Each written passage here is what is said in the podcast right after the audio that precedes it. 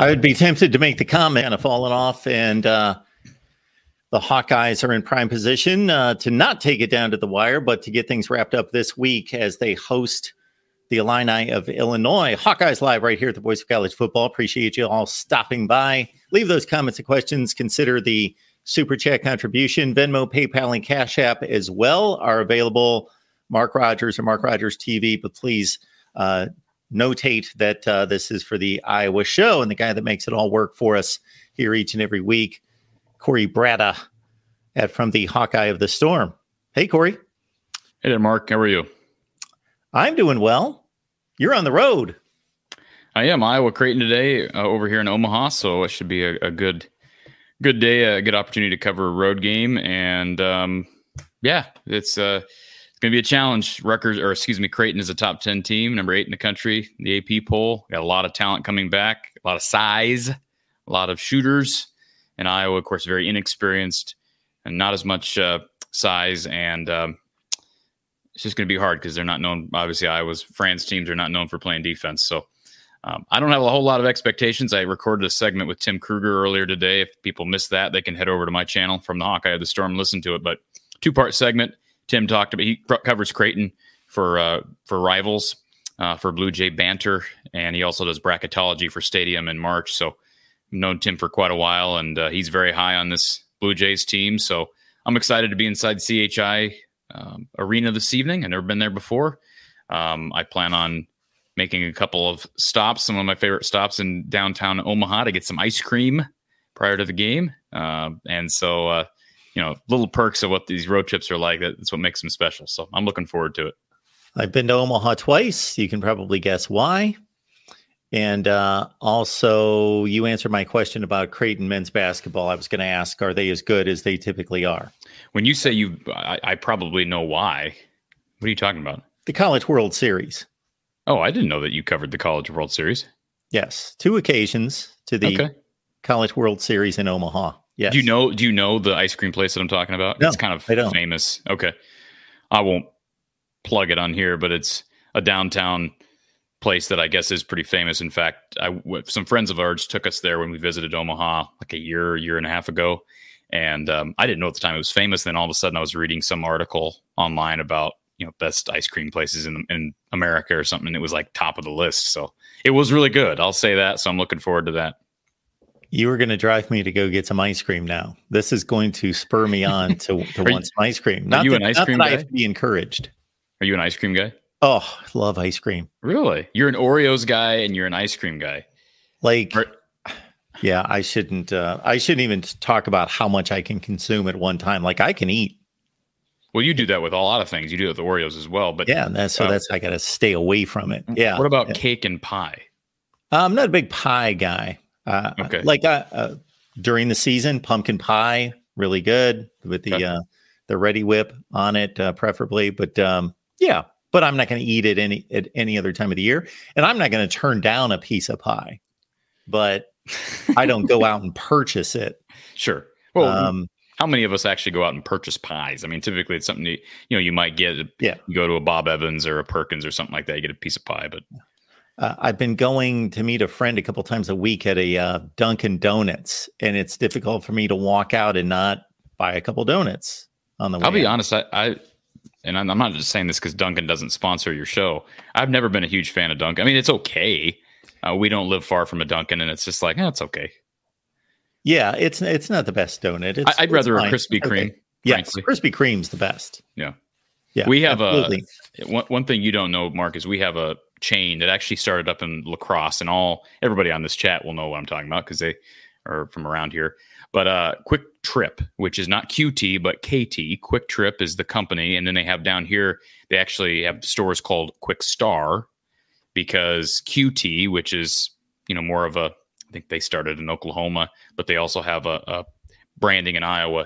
They couldn't be named the same thing. So they, Quick Star re, re, or Quick Trip, I should say, rebranded to Quick uh, Star here in Iowa. And they have excellent donuts, very much like Krispy Kreme. They're called Glazers. And uh, they're not probably quite as good as Krispy Kreme, especially when you can go to an authentic Krispy Kreme where they make them right there and they go through the machine and they come out hot. Boy, you could pound, I could easily pound away ten of those. Um, same thing with chocolate chip cookies. Like, I have no issue if they're good chocolate chip cookies. soft in the middle, crunchy in the outside. Uh, I can pound away a dozen of those easy, um, or with some pecans in there as well. Beautiful. So anyways, yeah, we could, could keep going on, on this, uh, on this topic for sure. Absolutely. We could, but I've been we, trying... I mean, we're about to talk, talk about the, some have coined, this is not me, but some have coined Deacon Hill as the Pillsbury throw boy. I, so, I've heard that. Yeah.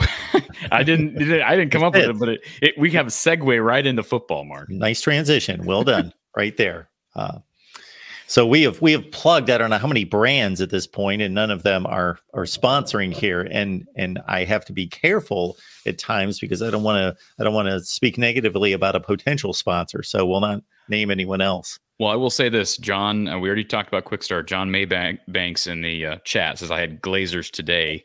And I believe last I knew, Quick Start was like the official pizza of Iowa athletics.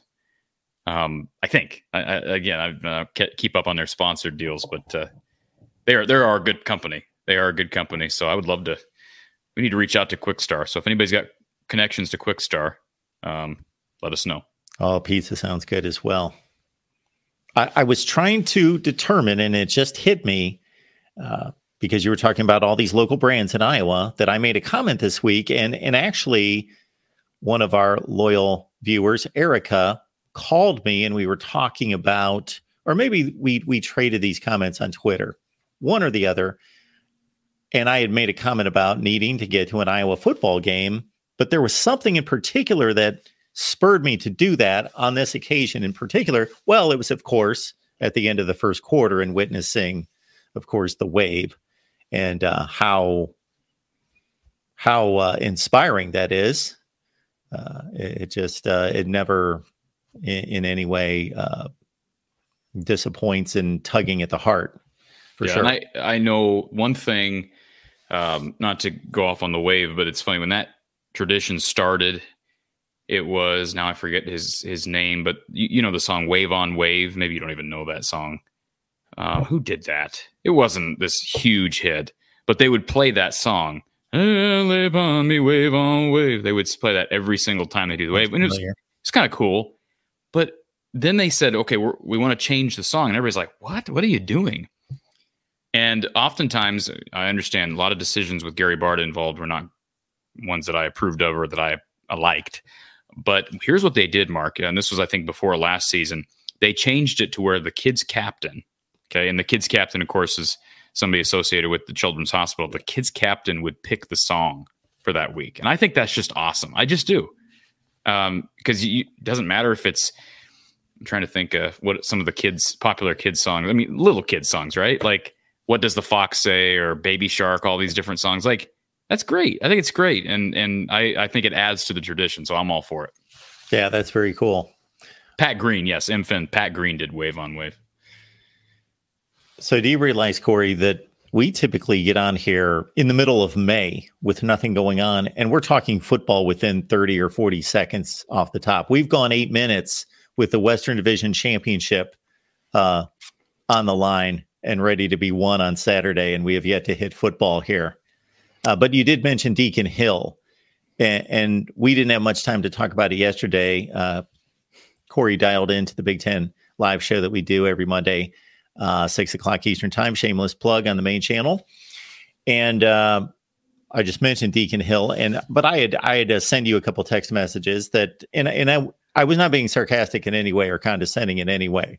And I, and I don't want to overplay that suddenly they have found this prolific passing attack. They threw for two hundred yards against a really good defense last week and gained over four hundred yards of total offense. Uh, again, once we get the the large research staff here and at your channel that that we will have one day. We will look up these sorts of things, or, you know, have them. I would like to know the last time they gained four hundred yards of total offense, and well, especially in a Big Ten game or a Power Five game. October first, twenty twenty-one. I believe that was Maryland, I think. Okay, the fifty-one fourteen game. Correct. The big blowout game. Okay, the Friday night game. Yep. I think that was also one of the, the first times turnover. We probably got together. Uh, well, it was that year we started. For some reason, I just remember that game, and I think, okay, that's when we first. Well, I know we had Steve Suter. We had Steve Suter, former Maryland that's Terrapin, right. on that week, and there was a lot of hype. Those two teams were, I believe, were both undefeated, and um, yeah, as I recall, uh, seven turnovers for the Terps, six interceptions for Taulia. Uh, he was pretty young, but you know, up and coming star. I'm glad I wouldn't have to play him this year because I, I mean, I know they've struggled here of late, but. But I think he's. I still think he's one of the three or four best quarterbacks in, in the conference, and he's got a chance, even with his size, to play in the N F L. But yeah, that was the last time, October first, twenty twenty-one. They surpassed four hundred yards. If they had had to take one more kneel down on Saturday, Mark, we may have been sitting at three ninety-nine. But uh, great accomplishment. And I think, I, I by the way, I didn't take your text message to me about wanting to talk about the offense as condescending at all. I the way I interpret it is Mark is being genuine and. You did come off the week prior. Rutgers played the Buckeyes, and Ohio State actually Iowa outgained Ohio State. And I know it's not apples to apples; it's it's just not. You can't play that transitive property game like we love to in sports. But Iowa actually outgained the Buckeyes against this exact defense. Now I do think there's something to be said. People who ask the question, "Well, did that game take something out of Rutgers?" Well, potentially. I mean, I don't I don't know that, but and I, I have a lot of trust in Schiano as a defensive guy. Um, so one would think that they would be able to respond, but Iowa did a really good job on both ends. I mean, Manunga is maybe the best running back, or at least one of the two or three best running backs in the conference. They shut him down in this game. I mean, he led all big, he led all rushers in the Big Ten Conference heading into the yeah. game, whether he's the best rusher yes. or not. And, um, they did a really nice job on, um, on, uh, what's his face at quarterback? Um, Gavin Wimsatt. Wimsatt. Uh, he was pretty much corralled. Um, He really wasn't able to use his feet much on Saturday. And I just keep going back to like it, the offense definitely looked better. And maybe it was a one-off and they'll go right back to looking like a typical Brian Ferentz led offense, Kirk Ferentz led offense. But I just keep going back to how good this defense is and how good Phil Parker is at his job. Because I remember back to week one or week two, you know, he kind of struggled at times against Utah State. They kind of went up and down the field a little bit, only gave up fourteen points. Uh, kind of the same thing against Iowa State. Um, you know, they gave up a late touchdown there to kind of make it a little bit too close for comfort. It was twenty to fourteen. The Cyclones had a chance late. Of course, defense held. But uh, people were kind of saying, yeah, the defense is going to be good, but it's not going to be what it was in twenty-one. They're going to, they took a step back. And, and that makes sense because they lost Campbell. They lost Benson. They lost Moss. I think this defense is every bit as good as it was last year. And that's incredible to say. And I said that to Coach Patterson, what Jay Higgins and Nick Jackson have done. And there was a lot of criticism about Nick Jackson those first couple of weeks because I think it took him some time to get integrated into this four three system, this Big Ten defense. And he has been phenomenal. And honestly, Mark, if you had to ask me, hey, who would you rather have, Higgins and Jackson or Campbell and Benson? I don't think it's as clear cut as some may think. Um, I think I'd rather take Jackson over Benson, although Benson was really productive. I'd probably take Campbell over Higgins, but it, it's closer than you think. And that's credit not only to Phil, it's credit to Seth Wallace. Um, it's credit to Brad Hinrichs and the Swarm Collective that, you know, I know they were a part of getting Nick Jackson to come to Iowa with N I L.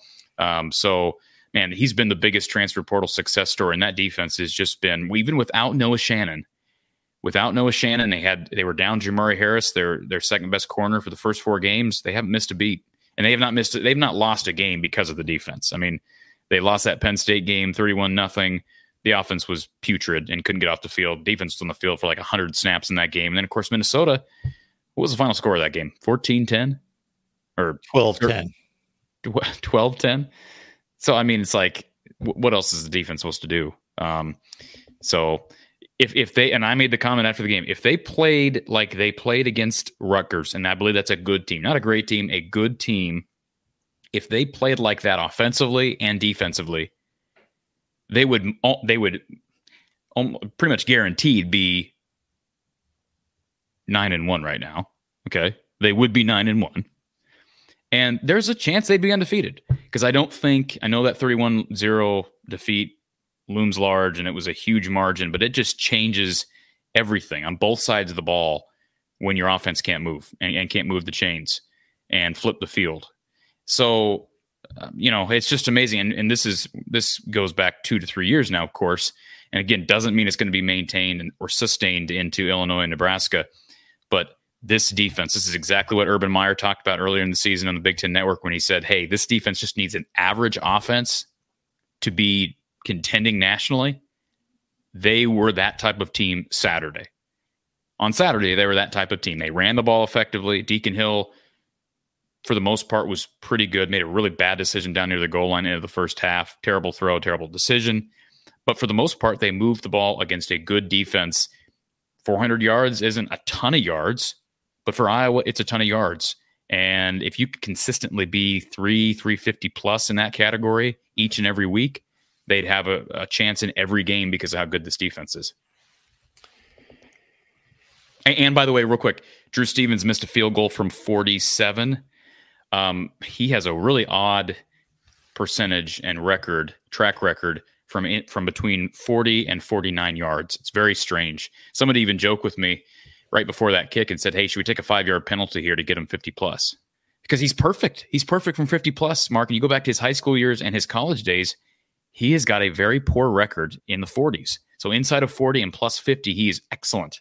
So he's got that little no man's land, I guess if you want to call it that, to to work on uh, because he's got a he's got a possibility of being an N F L prospect here in a couple of years. But um, you know, he missed a kick, and I love the fact. I tell you, best moment of Kirk's press conference today was he brought up officiating. And I don't know that he'll get fined for it, but I think he's still a little bit, and I don't blame him, he's he's still a little bit uh, sour about what happened against Minnesota. And he didn't bring up a specific call Saturday, but he brought up these reviews and conclusive evidence. And I love the fact that he did, because I didn't hear a bunch of people talking about it after the game, but I went on the postgame show with Don Patterson and Tom Kakert, and I said, that was the, one of the worst calls from a, we want to talk about going by the books and following the rules as they lie and how, how they're written. That Caleb Brown overturn on the two-point conversion, I think, is one of the worst calls I've seen all year. And I'll tell you why. Because we we got that. It was as clear as day. They had the they had great angles from every direction, okay? And from every direction, it was inconclusive. And they called it uh, they called it good on the field. It's two-point conversion, catch, and, and score. They called it good on the field. For them to come back and say it was conclusive evidence that his knee was down short is absolute malarkey. And people are like, well, well, why are you complaining about that twenty-two zero? Well, imagine how consequential that would be. You know, if it was, you know, they're down twenty-four twenty-two and they need a two-point conversion. It, it didn't make a difference in this game, but we see these types of blunders. And I do believe that's an example of a major blunder. It's not in the moment. It's exactly how I would uh, deem what happened against Minnesota. You had an opportunity to go to replay and you botched it. You screwed it up for one reason or another. And Kirk brought up the whole idea of conclusive evidence, and he's right. Um, you know, the whole idea of having instant replay is to only make a change if it's one hundred percent certain, and you just cannot possibly argue that that was one hundred percent certain. Did you see the play that I'm talking about, Mark? Yes, I know exactly what you're talking about, and I completely agree. Now, if I was just making the call, if the call had not been made, it's a call that you're making based on the replay, I would tend to think that he was down. But that's beside the point, of course. The call matter. was made yeah. on the field, and it was not conclusive in any such way. And that's what Kirk was saying. It's not a matter of, oh, I look at the replay, and I think we got it wrong. Yeah, no, that's, that's not how the rule is supposed to be no. enforced and how replay is supposed to be enforced. So I just, I don't know what, I don't know what the answer is, you know, yeah. but. Um, replay is to overturn a missed call, a clearly missed call. Correct. And I actually don't know that he was down. I mean, it's so close when you look at that shin. If he hadn't had that layer of sock or whatever that was on his shin, you know, he probably, we probably could have, you know, we could have probably been certain that he wasn't down, but it was just so close. But uh, good to see him get involved. I mean, it's been a long time coming. It took an injury to Deontay Vines to get him going. It sounds like he's back in the good graces of Iowa. Kirk was very complimentary of, of Caleb after the game. And uh, kudos to him, because there were rumors swirling several weeks back that he was kind of in the doghouse, and then we, people expected him to transfer. And maybe he still will. Like maybe after the season, he just enters the portal and was gone. But uh, it was good to see him catch a touchdown. Should have had the two-point conversion. Uh, they got him the ball out of the backfield. He's their best athlete on the outside. I still want them to get Seth Anderson involved. Nico has been playing well. It's just hard to get a lot of catches in this offense, but just really nice to see him involved. Deontay Vines is going to be out for a while. It sounds like not expected to be back this Saturday. So they'll need Caleb. They'll need Nico. They'll need Seth. And man, the tight end room, it's just, we talked about how deep that room was prior to the season. it has been decimated. I've never seen the tight end room suffer from injuries as much as they have this year. Luke Lachey goes down, season-ending injury. Eric All goes down, season-ending injury. Steven Stilianos was out Saturday. He was their third tight end, of course. He was in street clothes on Saturday. Don't know if he's going to be back. Then Addison Estringa's out there, and he goes down during the game, and you're like, what is happening? So then you're down to uh, true freshman Zach Ortworth, who catches a fifty-one-yarder on a beautiful play call and and good execution. Um, nice throw from Deacon Hill. Didn't overthrow him, didn't underthrow him. Hit him in stride, hit him for fifty-plus. True freshman, first career catch. Nice to see. They got uh, Johnny Pascuzzi, uh, a uh, walk-on from the Kansas City area who's playing now as well. You might be seeing some Grant Leeper, the the uh, gray shirt. He might end up showing up if if one of those guys goes down. So just nice to see a number of guys stepping up. It just shows how how good Iowa is, whether it's you give credit to Brian or Kirk or whoever. LeVar Woods has coached tight ends in the past. Uh, Abdul Hodge certainly now. They do such a good job of getting those guys ready. And uh, I've been high on Addison Estringa since he got here. He had, what, eight catches Saturday. He was the safety blanket for Deacon Hill. And uh, until Lachey's back, it sounds like they may get Lachey back for the bowl game. Maybe. That's a possibility right now. Until then, Estringa's probably going to be the number one guy, even if Stilianos comes back. It would be a great debate for best defense in the Big Ten, because I think there are four in the conversation that are just lights out.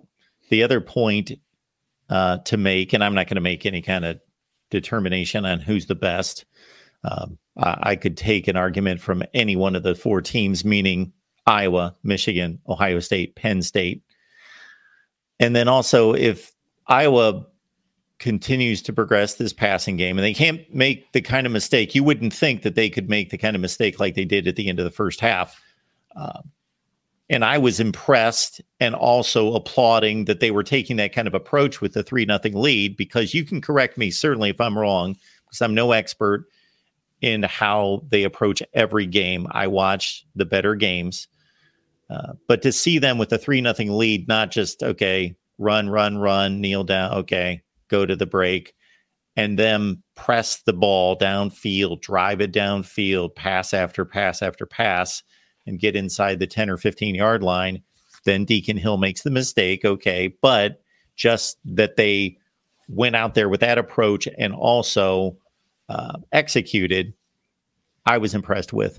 Uh, and if they are able to put up that type of a and approach and execute and those kind of numbers in the passing game, I'm talking like a modest fifteen to twenty-five, two hundred yards, probably need no turnovers, but maybe one at a particular time where it doesn't, isn't crucial, or early second quarter in a Big Ten championship game, they can win. They could win a Big Ten championship game. Sure. I'm not predicting it. I, I don't believe it's a high probability. I think it's twenty or twenty-five percent, something in well, that range.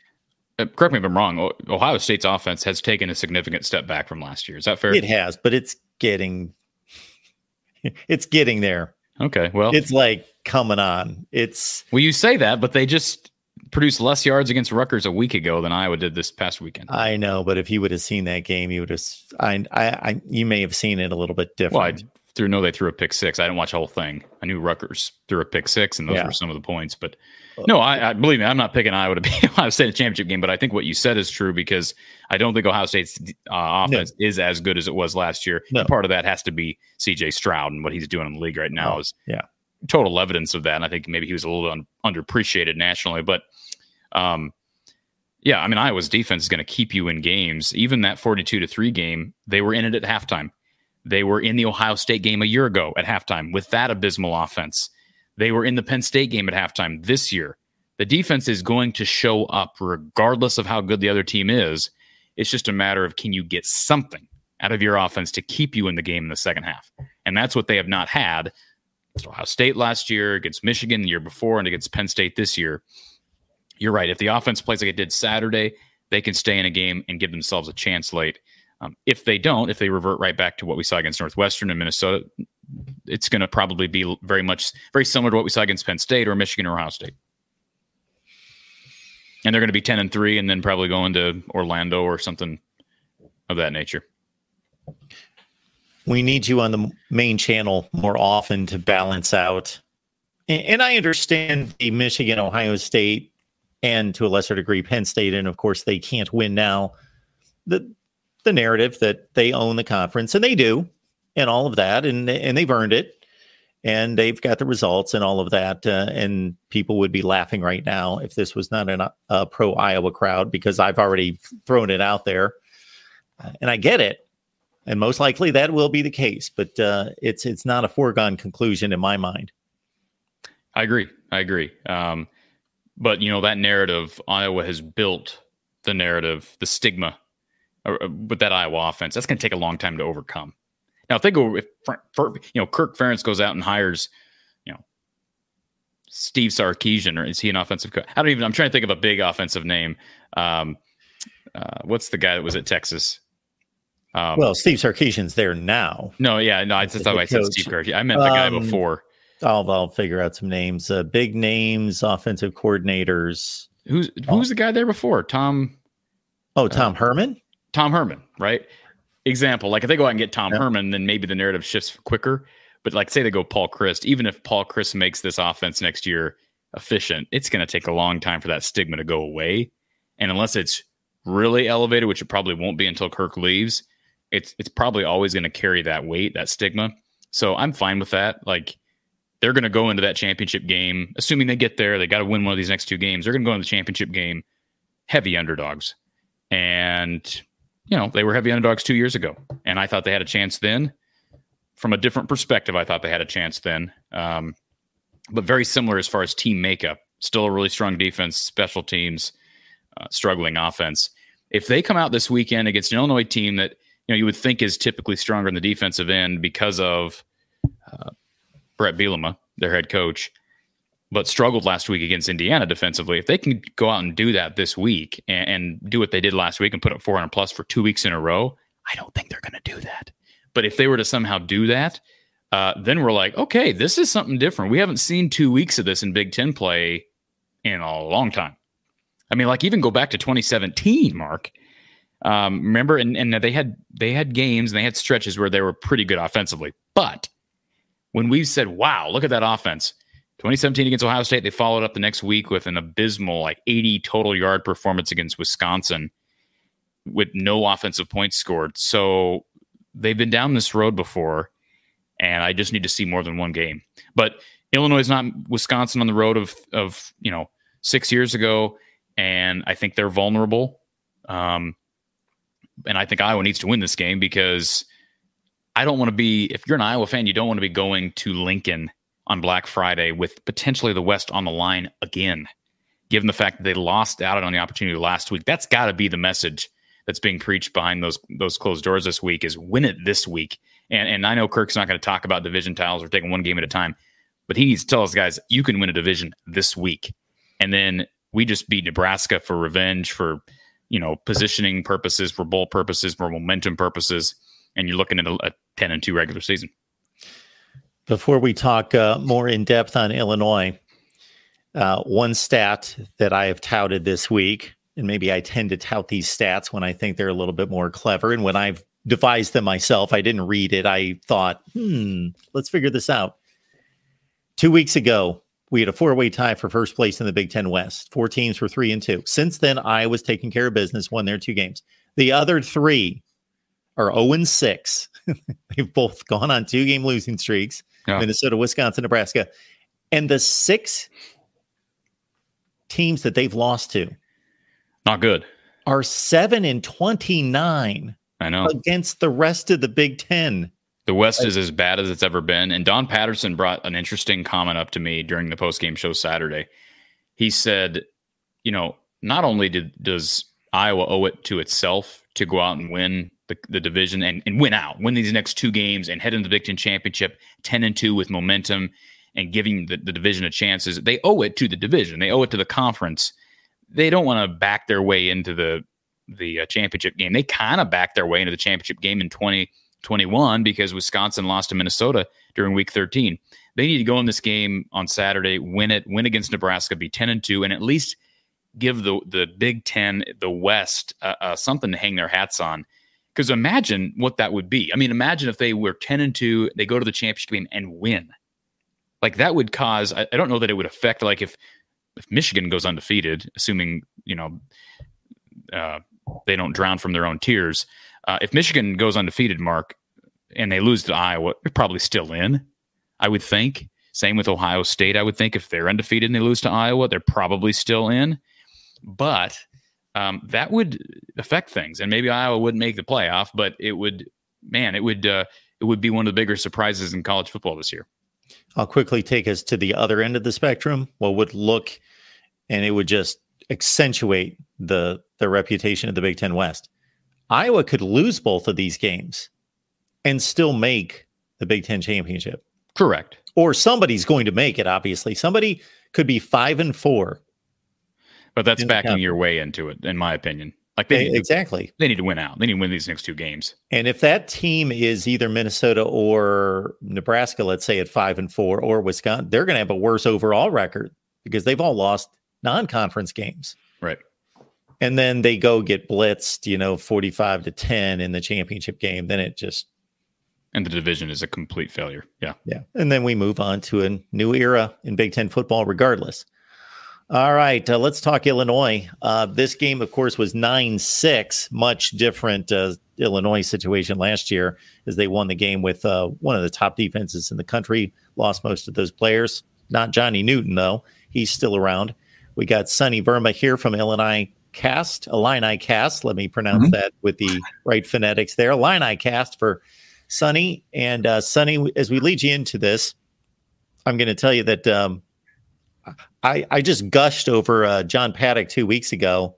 I just thought this was remarkable. Yeah, to be down to Minnesota. You're down to your last play. It's fourth and eleven. Your quarterback's laying on the field, hurt. Luke Altmyer. It's fourth and eleven. You're at your own fifteen-yard line. You.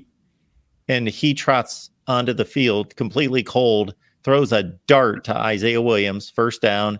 Two plays later, he's gunning a forty-six-yarder down the seam to win the game. Like, that's incredible. Now, he, then he throws for five hundred seven yards last week. What's going on with this guy? You know, and the best part is a lot of people don't really know his, like, background story. And it's one of those stories that makes you kind of just fall in love with sports. Um, his great-grandfather, uh, he played for the Illini. His grandfather played for the Illini. His uncle played for the Illini. He went to school in Michigan, but there's pictures of him in blue and orange jackets and uh, uh, backpacks. He just was never quite big enough to earn that scholarship from a Power Five team. So, well, uh, and so essentially he got a, a scholarship offer from Ball State. Uh, he sat on the bench for three, three, four years. He was finally able to start his uh, last year. He was able to start, put up decent numbers for a MAC quarterback. You know, nothing that exactly jumped out at you. But then this uh, past offseason, um, uh, our backup quarterback, Art Sikowski, decided to take a job as a graduate assistant instead of prolonging his uh, college football career. Probably the right call. Um, He uh, Brett Bielema essentially gave John Paddock a phone call and said, "Hey, we don't have a scholarship available, but we know you know you have a family legacy here. If you would like to come on, uh, we have a battle for our backup quarterback spot." I mean, he said starting quarterback spot as well, but it was kind of you know pretty much assured that Luke Altmyer would win that job. So. Paddock's story with Illinois, it's, you know, again, his whole family table's got something to say, you know, a, a different Illinois uh, story. And he came in in that awful Luke Altmyer game where uh, he had four interceptions uh, against Penn State. And Paddock looked clueless. He looked like he had never played D one football in his life. So as you're talking about, when he comes in at the end of this Minnesota game where we need to score on that drive to win the game, I'm ready to turn it off. I'm so frustrated. But he just he goes three for three, eighty-six yards. He's he graded the highest P F F grade in uh, history of college football, and then he follows it up with that performance last Saturday. You know, it's it's just it's one of those things. If you watch any interviews with the guy, he's always got a smile. He's he's got a certain level of confidence, and uh, I don't want to call it cockiness because that gives it a bad connotation, but he, you can tell he feels like he's so blessed to be in the position that he's in, and he's wearing the blue and orange, the colors he'd been wearing since high school, the about the team that he'd been hearing about from his family his entire life. There's there's no man more on top of the world right now than John Paddock. Well, Sunny, I want to make sure that uh, we don't have a whole lot of time. We want to make sure we do this uh, matchup justice. So I'll throw it to Corey in regards to what he wants to know about Illinois football and, and maybe their best path to victory here. Oh, you're muted. Sorry about that. You mentioned it earlier, Mark, nine to six a year ago. And Sunny, that was probably the low part, the low point of Iowa's twenty twenty-two campaign. They had a chance to win the West still heading into the mm-hmm. final game of the year. But man, that nine to six game, that was as busy of a post-game show as I've ever had, um, with people who were just absolutely ready to be done with the Ferentz era. And I don't think they had anything to do directly with the linkage to Brett Bielema. I'm a big Brett Bielema fan, for the record. Mark knows this. And of course, Bielema is, a, is an Iowa guy. Um, in fact, he was brought up a couple times during today's press conference with Kirk, partly because he's coaching this game, and the other part is because Iowa's going to be honoring a bunch of seniors on Saturday, um, who a lot of those guys have had similar stories to what Brett did while he was at Iowa. And so I got a lot of respect for Brett Bielema. I know Kirk does as well. Uh, and let's not forget, I mean, the one guy we didn't bring up, I mean, you talk about Witherspoon being drip, uh, drafted in the, the first round of the draft last year. Um, Tommy DeVito, is he not playing? Isn't he like starting right now in the league, or at least he did a week or two ago? Yeah. Yep. He was the starting quarterback for the Giants last Sunday.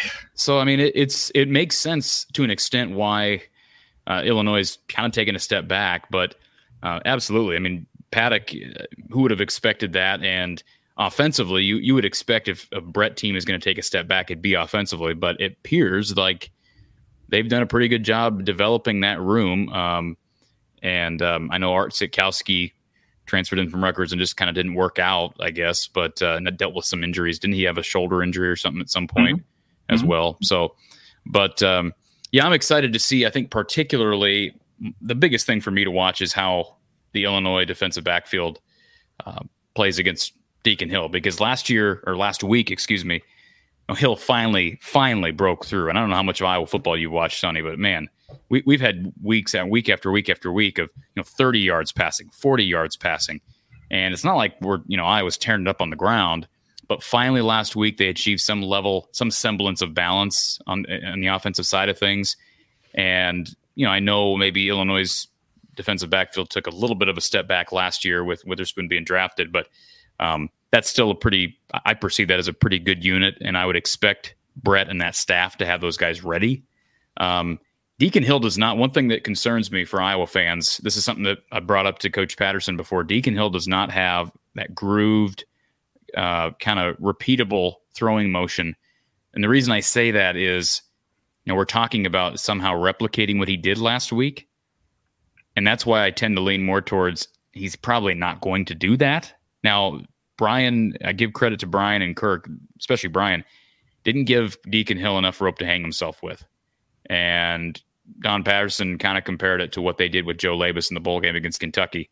Make it very simple, make the game plan simple, but can they execute? Are they going to be able to do that against this Illinois defense, um, execute a simple game plan like they did against Rutgers last week? Because again, you're going to be looking at tape from a week ago against Rutgers or from this past Saturday. And I would think there's going to be some things that, I mean, Iowa runs naked so much. And Don has talked about that. Like, why aren't teams stopping the naked? It, it just doesn't make sense.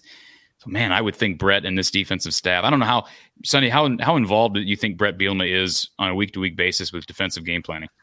Uh, more so now uh, compared to the beginning of the season. Um, you know, one, Ryan Walters left for Purdue. Um, Brett hired in-house. You know, it was a former defensive backs coach, Aaron Henry. Aaron Henry played for Brett in Wisconsin uh, in the during the Wisconsin days. So this is his first time at the level of defensive coordinator. So I'd imagine that, uh, you know, Brett, with his experience and mo- the abundance of his experience being on the defensive end, um, helping Aaron uh, out a lot. And we're a completely different team since essentially that Nebraska game, which pretty much everyone saw that Friday night where it's a twenty-seven final and Nebraska played awful and Illinois just played more awful. It was just you know, Illini Nation was down on its, you know, we're feeling down on ourselves. We're questioning the Brett Bielema hire.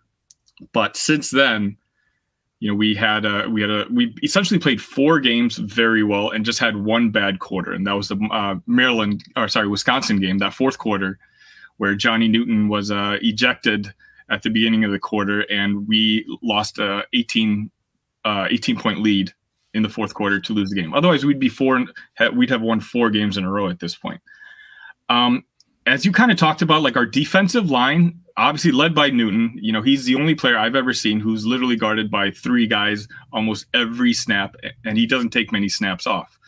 Um, you saw that against Indiana, that the times he does take, the uh, he goes off the field, the plays immediately run your running back straight at the tackle. You know, just take advantage of when he's gone. When he's back in, all right, find a different game plan. Um, you talked about Witherspoon being gone, but he's not the only one. Illinois lost three defensive backs in the top seventy picks uh, to the N F L. So we lost a lot of experience back there, and it was kind of replaced with freshmen and transfers, uh, most of them being underclassmen. So, you know, they're, they're having some coverage issues. They're having some mistakes, and usually the way our game goes is whether our defensive line can get to the quarterback fast enough so that he doesn't have enough time to exploit the hole that our defensive backs will eventually inevitably leave.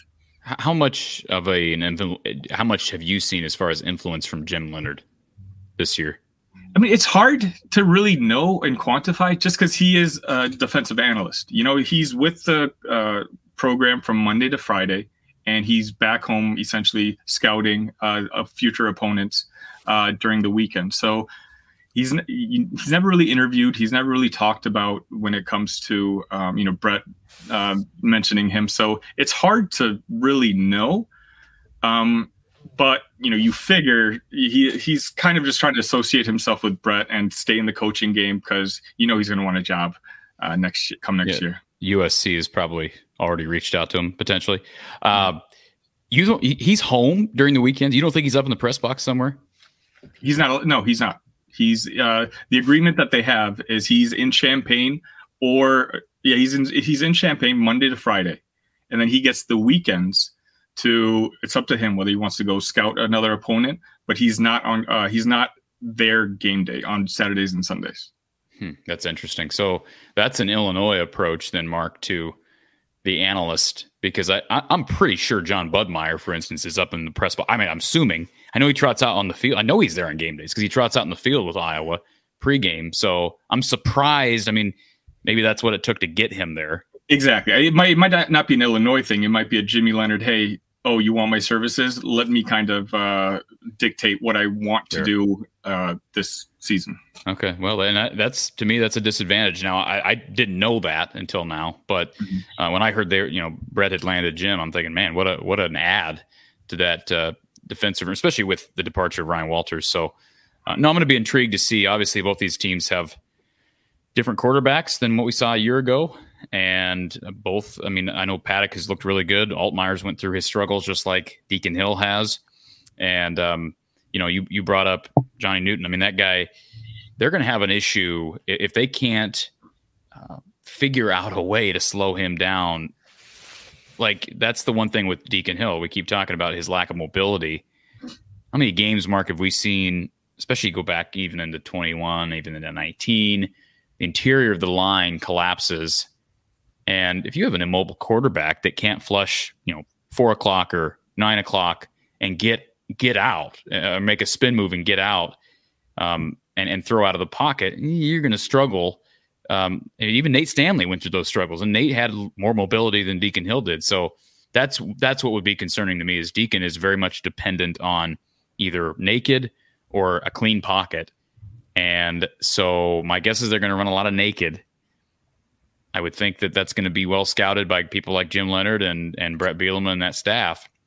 But that's probably, yeah, the defensive backfield, the changes. Again, I haven't watched nearly uh, to Sunny's extent of watching Uh, Illini football this year, but then, yeah, how does how does Iowa protect Deacon Hill? Because they're also not healthy up front. When Iowa's down, Logan Jones is likely out, their center. He didn't play. He played one uh, series, one drive, excuse me, one drive this past Saturday. Tyler Ellsbury came in for him. Rusty Feth has been banged up. Bo Stevens is out again. And they have pieces in there to play. Connor Colby's played a lot of snaps. Uh, like I mentioned, Ellsbury, Feth. Um, Nick DeYoung, I think, is back, I think. And he's going to probably factor in along with Richmond and then Dunker on the other side. But they're banged up just like everybody else is. So Johnny Newton, they, Newton's not the guy you want to go up against when you're when you're already ailing in some regard. Yeah, and, you know, our season is season is kind of turned around uh, be, with the emergence of Caden Fagan. He's a four-star um, running back that we had gotten. And once basically Reggie Love went down early in the season, Reggie Love was performing pretty much average as a running back. But Caden is a tank.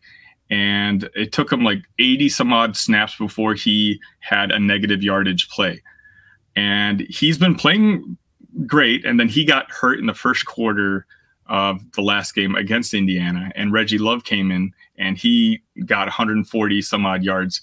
So it was nice to see Reggie Love do that. I just don't know if that was more of a against in, an Indiana defense. But uh, Caden, we have not had an update on uh, injury wise, whether he's going to be able to play on Saturday. And I think uh, offensively, to keep your defense honest, like, we're going to need him there. Cause again, he's a big, bruising running back. Uh, Illinois actually does have pretty good skill players between Isaiah Williams, uh, our quarterback room, whichever one starts, which Brett's not uh, letting the cat out of the bag right now, and uh, a couple of the other receivers and Caden, who I just mentioned. But if that running back, the running option is not being respected, then that means Luke Altmyer becomes our running back. And from what we've seen is from the first half of the season, when Luke is your main rushing guy, it's not going to bode well for us. And and correct me if I'm wrong, they, does Brett kind of move guys around? Because technically Newton's an edge guy, but he moves around, doesn't he? Absolutely, yeah. He every every snap he could be uh, in a different spot. Yeah, and and who's the other guy? I know that Kirk was asked about it. Is it uh, the transfer? Uh, is it Daxson? Uh, um, we have Keith Randolph. That's, okay, maybe I'm thinking of Randolph. The law firm was known as Newton and Randolph. Uh, we have Gabe Jackus, who was a former linebacker who w- wasn't really performing up to what he's used to, his expectations were. We've kind of moved him to the defensive line. And again, you know, the results are being spoken for by the last four games, where we've kind of looked like the Illinois team that I thought we would. You know, a good Big Ten West team. Now, obviously, the first five games, six games tarnished what this season could have been. But, you know, here we are at this point. We still, you know, if we win Saturday, if we win out Saturday and uh, against Northwestern, and Iowa loses uh, out, and uh, I think we can still make the Big Ten West, uh, the, or sorry, the championship, essentially. Uh, we would need Nebraska to beat Wisconsin and Nebraska to beat you guys. And if we win out, then somehow a team that Illinois fans gave up on about six weeks into the season could be representing the West, in because uh, they hold the tiebreakers over the other wow. teams. Well, I gave up on them too, but, you know, shame on Illini fans. I'm not a fan. I just gave up on them. That is true. Yeah, you got this glut of three and four teams, and I was discounting the three and four teams that were down and jumped up. Everybody's looking at Minnesota, Wisconsin, Nebraska because they were in contention. This is a mess, or it could be. Iowa can obviously clean it all up and just win. But if, yeah, it, it will be a mess the final weekend of the season if Illinois wins this game. Yeah. That's hmm. what I'm saying. That, that's what this is a huge, I mean, it's easy to say, well, all Iowa has to do is win one of their last two games. It changes things. You w- lose this week, and then you got to go to Lincoln with all that pressure. Um, they need to just We just need to win this week. There will be people across the country, if Illinois would pull that off, that would be like, what? How in the world did that happen? Like, yeah, that's that's crazy that they're including still including Illini fans. After that Nebraska game, the, the mood was very down. That's all I can say. Crazy stuff. Well, uh, Sonny, we appreciate you being here. Um, Corey needs to take off. Um, actually, Corey, if if you need to go, we can let you go, and then uh, okay. Sonny and I will wrap it up. We'll do it Sounds that good. way. Thank you, Mark. I, I look forward to it. Thank you for jumping on here, Sonny, and uh, we'll have post-game coverage here and over at my channel Saturday. And uh, for Hawkeye fans, for basketball fans, post-game coverage tonight. Uh, your guys have a pretty good game tonight, big game tonight as well, Sonny, against yep, Marquette. I'm ready. Yep. And I'm in Omaha right now for Iowa Creighton to follow. Same networks uh, for F S one, so we'll, we'll have post-game coverage after. Thank you, Mark. Nice. We'll talk to you later in the week. Thanks, Corey. Enjoy. Yeah, so just a quick uh, few notes. Uh, let's see. What have we missed here with uh, Illinois? So, again, that scenario is Iowa's got to lose the two games. So Illinois then beats Northwestern in the final game, and they need Wisconsin to lose one of two. Does it matter which one? Uh, uh, who, who does Wisconsin play their last game? Uh, Minnesota. So, so, so there's an assumption the that Minnesota's going to lose to Ohio State this week. Yeah, yeah. Well, we own the tiebreaker over uh, Minnesota regardless because we beat them head-to-head. And we beat uh, – so the two teams we don't have um, the tiebreaker over is Nebraska and Wisconsin. Sure. And there's – I think essentially if uh, – like if there's like a – again, you know, the Big Ten West is a complete mess. There's a certain tie level that all the teams will be t- tied. So Wisconsin would lose the tiebreaker to someone else, which would kind of elevate Illinois on top, if that makes sense. Yeah, I, I did a video like three weeks ago breaking down all the, the tie-breaking scenarios, but Illinois was not on the radar at the time. So, yeah, the the obviously the two-way tie becomes just an obvious head-to-head, and then the three-way tie becomes extremely complicated uh, across the board. Fascinating. Yeah, I mean, it's, you know, it's it's one of those where we don't think it's going to happen, but, you know, that's kind of where all the pressure is on who Brett's going to start on Saturday. You know, is it Altmyer, who supposedly, you know, should be cleared at this point, or do you just go with this hot hand? You know, I just read a stat before I got on today that John Paddock had more passing yards uh, on Saturday than either Iowa quarterback has had all season long. You know, that's just in one game. So it's, but again, it's against an Indiana defense where, uh, you know, they were just giving up holes left and right. And Isaiah Williams caught for, what, two hundred plus yards, two hundred yards, I think. And yeah. we almost had three guys get one hundred. So we know we're going to be facing something a little tougher on Saturday. Yeah, this Iowa defense is obviously a serious deal. They they are something else. Northwestern has a shot in this, right? So Northwestern's path is, if they win their final two games, they're five and four. They'd have the head-to-head against Illinois, Wisconsin, Minnesota. They would not against Nebraska and Iowa. So, yeah, there's if Iowa falters, there's probably going to be a three-way tie of some sort, most likely. And there's going to be a lot of pressure on them because that Nebraska game's on Black Friday. So, I mean, if they were to lose to Nebraska that Friday, you're you're talking like two or three different teams that Saturday that know that they have a chance to go to Indianapolis. And so, you know, it, what a send-off for the Big Ten West. We could have a number one team in the country playing like a seven and five team in the Big Ten championship game. It, it would, yeah. I mean, it, it's... It's just going to prepare. So, you know, actually, Mark, I have a question for you. Do you enjoy this, like, sort of like the what the innocence of college football when you have divisions like this? Or do you just want, you know, like, how it's going to be next year, all one format, you know, or one conference, no divisions? Like, I, I do feel like, and maybe it's because I am a fan of a team in the Big Ten West, that there's something like uh, there's a purity to it. You know, like, that's what makes college a little different from other sports. That, you know, you have different parts of the country play different sort of ways. You have certain divisions play what certain ways, you know, certain conferences play different ways. I gotcha. You don't want it to be uniform. Right. It's just different. Yeah. Like every, every, it's almost like if you're a baseball fan, you, you like the designated hitter in one league and the pitcher hits in the other league, and it's just different. And you leave it that way and you don't pound your fist to say everybody has to play by the same rules. Yeah, I, I like the quirk. I'll throw use another word, quirkiness, of because there are going to be people all over the place, and there already are, that will just put their nose up at whomever comes out of the West.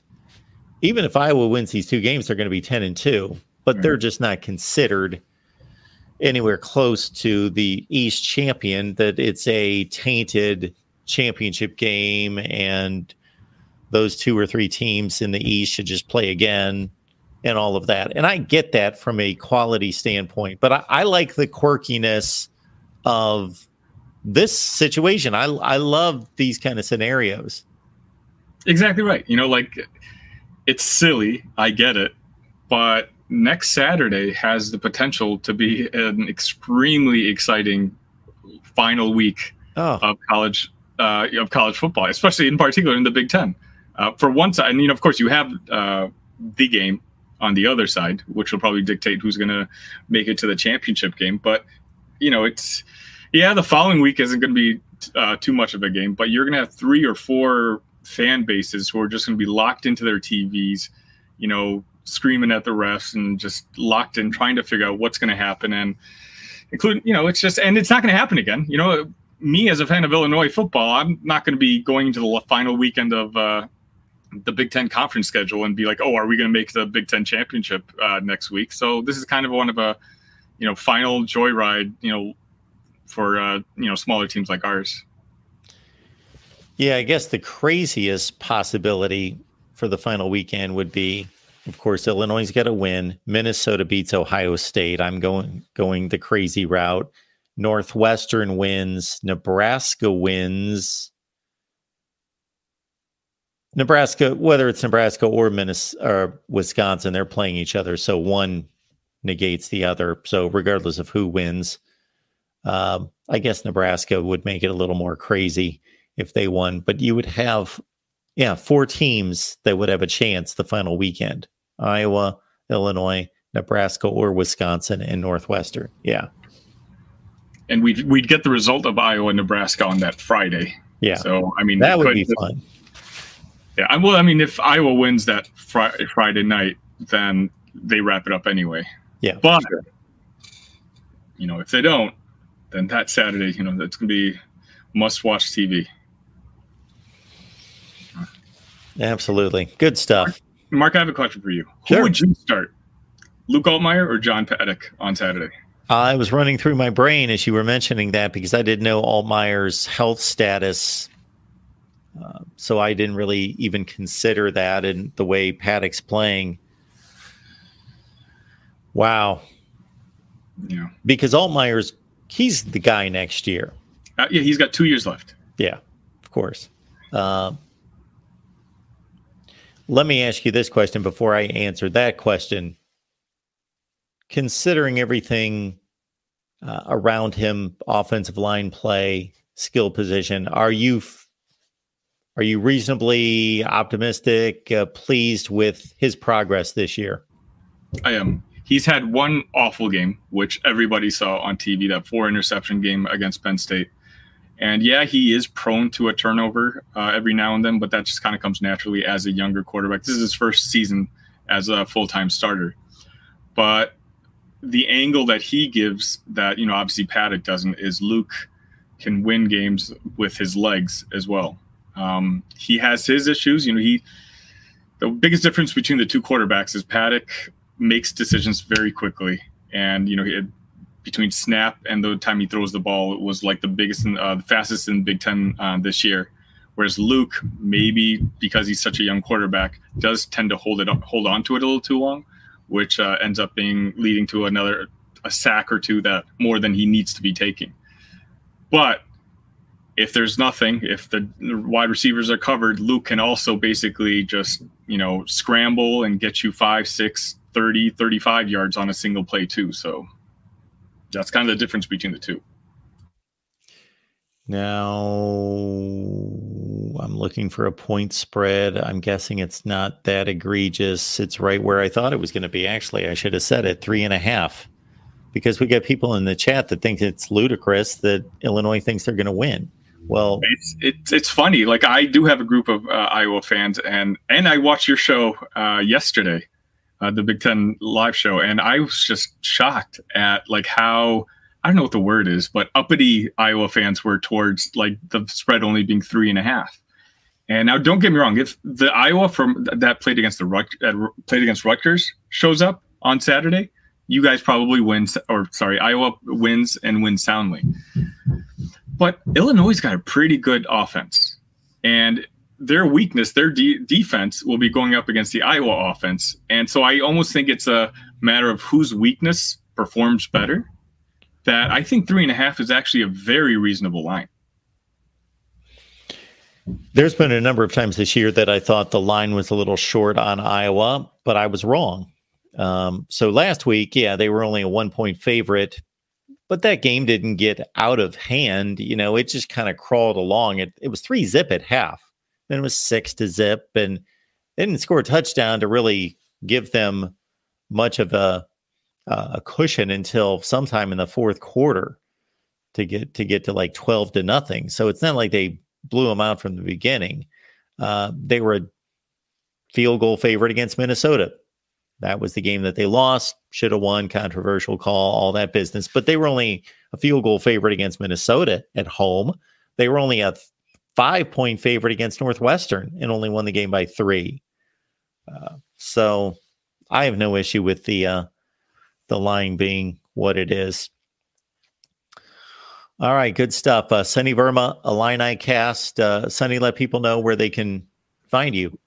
Yeah, uh, you can find me, as Mark said, at IlliniCast. Uh, we released a couple episodes every week. Um, we released one today with the Icon, uh, which is basically the Illinois N I L Collective. Uh, it's kind of it's for everyone, though. It just kind of gives a viewpoints of what a foundation of what an N I L can and can't do. Uh, we try to have you know a pregame and a postgame uh show for every matchup that we tend to have, and uh yeah IlliniCast both on Twitter and on YouTube. Very cool. All right, Sunny, thank you so much for being here. I appreciate it. Thank you, Mark. Enjoy the game. Mm-hmm. All right, uh, also here at the Voice of College Football over on the main channel. So typically the College Football Playoff Rankings watch party is at seven Eastern. However, tonight they are doing at E S P N what they do each and every year when they tip off the basketball season is put it between games. So I don't know, exactly know when that's going to be. I'm not going to sit here and, and like watch basketball. So I know exactly when they're going to deliver the rankings. So I'll figure out and uh, see when the rankings come out, and we will go live. It's going to be in the nine to nine thirty range, I would think, somewhere Uh, in that range. So we will go live, uh, not necessarily a watch party, but more of just a college football playoff rankings reaction. And uh, many of you don't know where we at the Voice of College Football have ranked Iowa. So check out our top twenty-five. That actually makes sense. All right, folks, appreciate you being here again. See you in a couple hours on the watch party over on the main channel uh, for the college football playoff rankings. Give me a call. We'll talk college football. We'll talk rankings. And we will see you soon.